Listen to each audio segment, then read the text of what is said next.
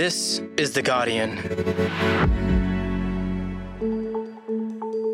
I'm Jane Lee, and this is your campaign catch up. It's Wednesday, the 13th of April. Today, Guardian Australia's political editor Catherine Murphy joins me to discuss how reporters are covering this campaign. But first, here's what happened today. Labor leader Anthony Albanese was in the safe Green seat of Melbourne, attending a strengthening Medicare rally of healthcare workers. He promised that a Labor government would spend $135 million on 50 new emergency clinics. Shadow Health Minister Mark Butler said these clinics would provide urgent care that sits between that of a GP and a hospital, taking the pressure off hospital emergency departments. People shouldn't have to go to a hospital if they've busted their arm falling off a, a, skateboard or have a deep cut that needs stitches. But there are about 4 million presentations every single year to emergency departments, which doctors and nurses say could be quite adequately dealt with outside of a hospital setting. Labor was also taken to task for changing its mind on a promise it took to the last election under former leader Bill Shorten. Anthony Albanese confirmed that the opposition is no longer promising to review the job seeker payment if it's elected this time around. Well, we, we haven't dumped anything. Uh, what we've said is uh, we don't have a plan uh, to increase uh, the uh, job seeker allowance in, in our first budget. Uh, but what you would do Every time governments do a budget, they should look at what is responsible and uh, do what they can to help those in need. The Greens leader Adam Bandt spoke at the National Press Club in Canberra about the party's commitment to a tax on billionaires. He said this tax would raise about $80 billion to fund Medicare payments for dental services, among other policies. And he had this to say when a reporter asked him if he knew what the wage price index was well, what's the current WPI? Well, Google it, mate. I mean. Bandt tried to disrupt the cycle of questions reporters have repeatedly asked to test MPs on their general knowledge since Anthony Albanese's gaffe on the unemployment rate. Do you know what would be a better way of showing that politicians are in touch with the need of everyday peoples? It would be passing laws that lift the minimum wage. It would be making dental and mental into Medicare. It would be making sure that we wipe student debt and build affordable houses.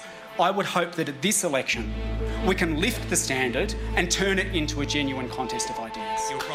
One Nation's leader, Pauline Hanson, said the party is contesting every seat in the lower house for the first time this election, 25 years after the minor party was first formed.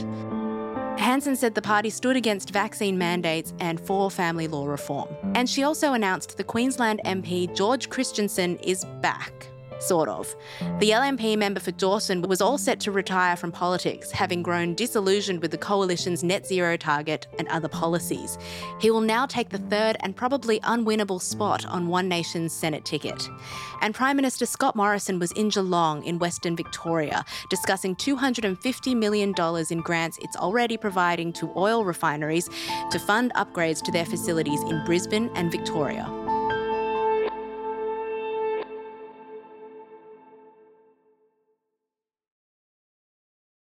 Hey, Murph. Hello, Jane. Back again. Yes. Hello. Here we are, back again. We've, you know, you've taught me a lot about elections already, Murph. It's only been a few episodes. In the first couple of our chats, Murph, you we talked about the election as a message war. Yep. Now, whoever gets the mess, you've told me that whoever gets the message through to the voters most of the time is going to win. And we all know that the people delivering that message are political journalists like yourself, and many of them are following the major party leaders on the campaign trail right now. Yeah. So can you explain some of the mechanics of how this actually happens? How are reporters covering the national campaign every day?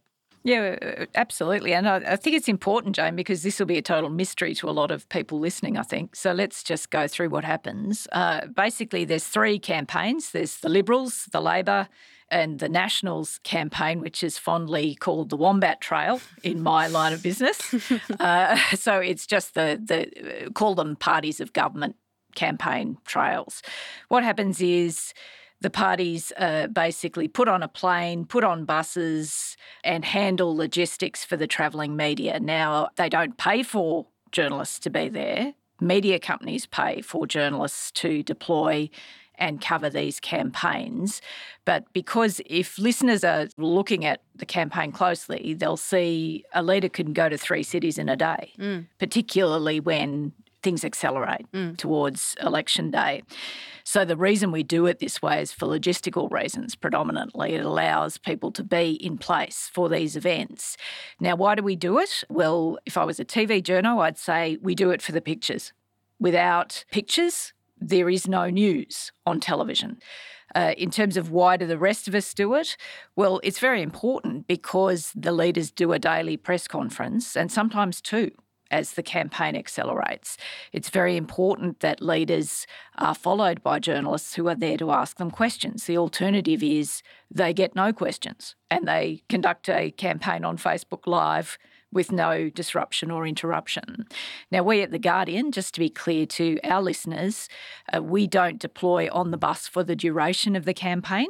We prefer to invest resources into doing uh, individual seat based work. We go out to marginal seats and we talk to voters, and we have that bottom up approach, I think, to trying to cover the campaign. But we do deploy when we think it's important and necessary, and we will deploy at various points during this campaign when we think it's important and necessary. And while people watching campaign coverage is go- uh, are going to have all kinds of views about whether journalists are doing their job or not doing their job, or they're, they're dumb, or they ask silly questions, or what, that's all good. That's fine that should happen because we are as accountable as the politicians are for what we're doing. Because as you say, Jane, we are the conveyors of these messages, right? Mm. So last night, Prime Minister Scott Morrison held a private event out of the media's eyes, and it was revealed that some political reporters were actually at the event drinking and socializing with the Prime Minister and his staff. Yep. And I know that sparked quite a bit of criticism mm-hmm. online. What do you make of all this? Well, look, these events do happen on trips and campaigns. I think the thing to tell people is they don't happen very often. It's not like you're down the bar uh, boozing with the campaigns every night. It, it, doesn't happen that way. This will probably happen maybe twice mm. over the duration of the campaign. Now, I understand why people would be perturbed by this, but I guess I would express it in these terms. If individual journalists can, if their coverage can be bought for a beer, then we're in serious trouble. And by that, I suppose what I'm saying to people is I don't think most people can be bought for a beer. I just don't think that's the real world. Now, I've been to these occasions, as I've said, when I've covered campaigns, when I've been on overseas uh, trips with the Prime Minister. The reason I go to them is because often you can grab a quiet word either with the principal, with, with the Prime Minister or another leader, or with senior staff who are often there and they're so flat out during the day you can't actually get to them. Mm. So they're useful in that sense. It can inform your reporting if uh, you know you manage to get in the in the ear of the right person. But I think we should think about it this way, or this is how I think about it anyway. I don't think the issue is whether or not you've got a drink in your hand. The issue is whether or not you're captured. That's the point. And people sort of put the two things together. Oh, if journalists are off boozing with the Prime Minister, it's all too cozy, it's all too close, everybody's captured. I completely understand those mm-hmm. perceptions. And I think we as journalists need to be acutely conscious of those perceptions mm. that that everything is absolutely on the level and people know which side of the line they stand on and who they work for. Mm. When you say captured, Murph, I suppose you mean losing your objectivity as a journalist. Exactly. Where you where you think somehow you're part of the apparatus. Hmm. Where you think uh, somehow you're in a West Wing episode and you and you're part of the apparatus. Right. You you are you are never part of the apparatus. Mm. It doesn't matter whether you've got a drink in your hand or whether you're standing in the courtyard down here at Parliament House, or whether you you know, you, you're following a leader around the world, you are never part of the apparatus. If you think you are and you start to behave as though you are, mm. then you've got a real problem. If you are an independent truth seeker in that environment and you have a very, very clear sense of where the lines are, mm. then I think you can attend a drinks function and you can work that function for the benefit of your readers and your viewers. Uh, but you know, if you if that's not your objective, well, mm. then you shouldn't be there. And in the sense of participation, I think where possible, we need to disclose these events when they happen. Mm. I mean, the media plays a significant role in this election, and voters, as you say, rightly want to hold them to account, hold them up to scrutiny, just as they do our, uh, just as we do our political leaders who are vying for our vote at the moment. So, what do you say will be the real test for journalists covering this campaign? Well, it's it's it's always a bit risky, Jane, to set yourself as the, the chief arbiter, the standard setter of journalistic practice. But with that with that acknowledged, look, I, I guess I'd explain it this way. Look, I think that readers and viewers get uncomfortable if they see election coverage playing an amplification role. Mm rather than an accountability role. If they turn on the telly and they see coverage is just amplifying the messages of the campaigns, then rightly viewers and readers think the coverage is deficient.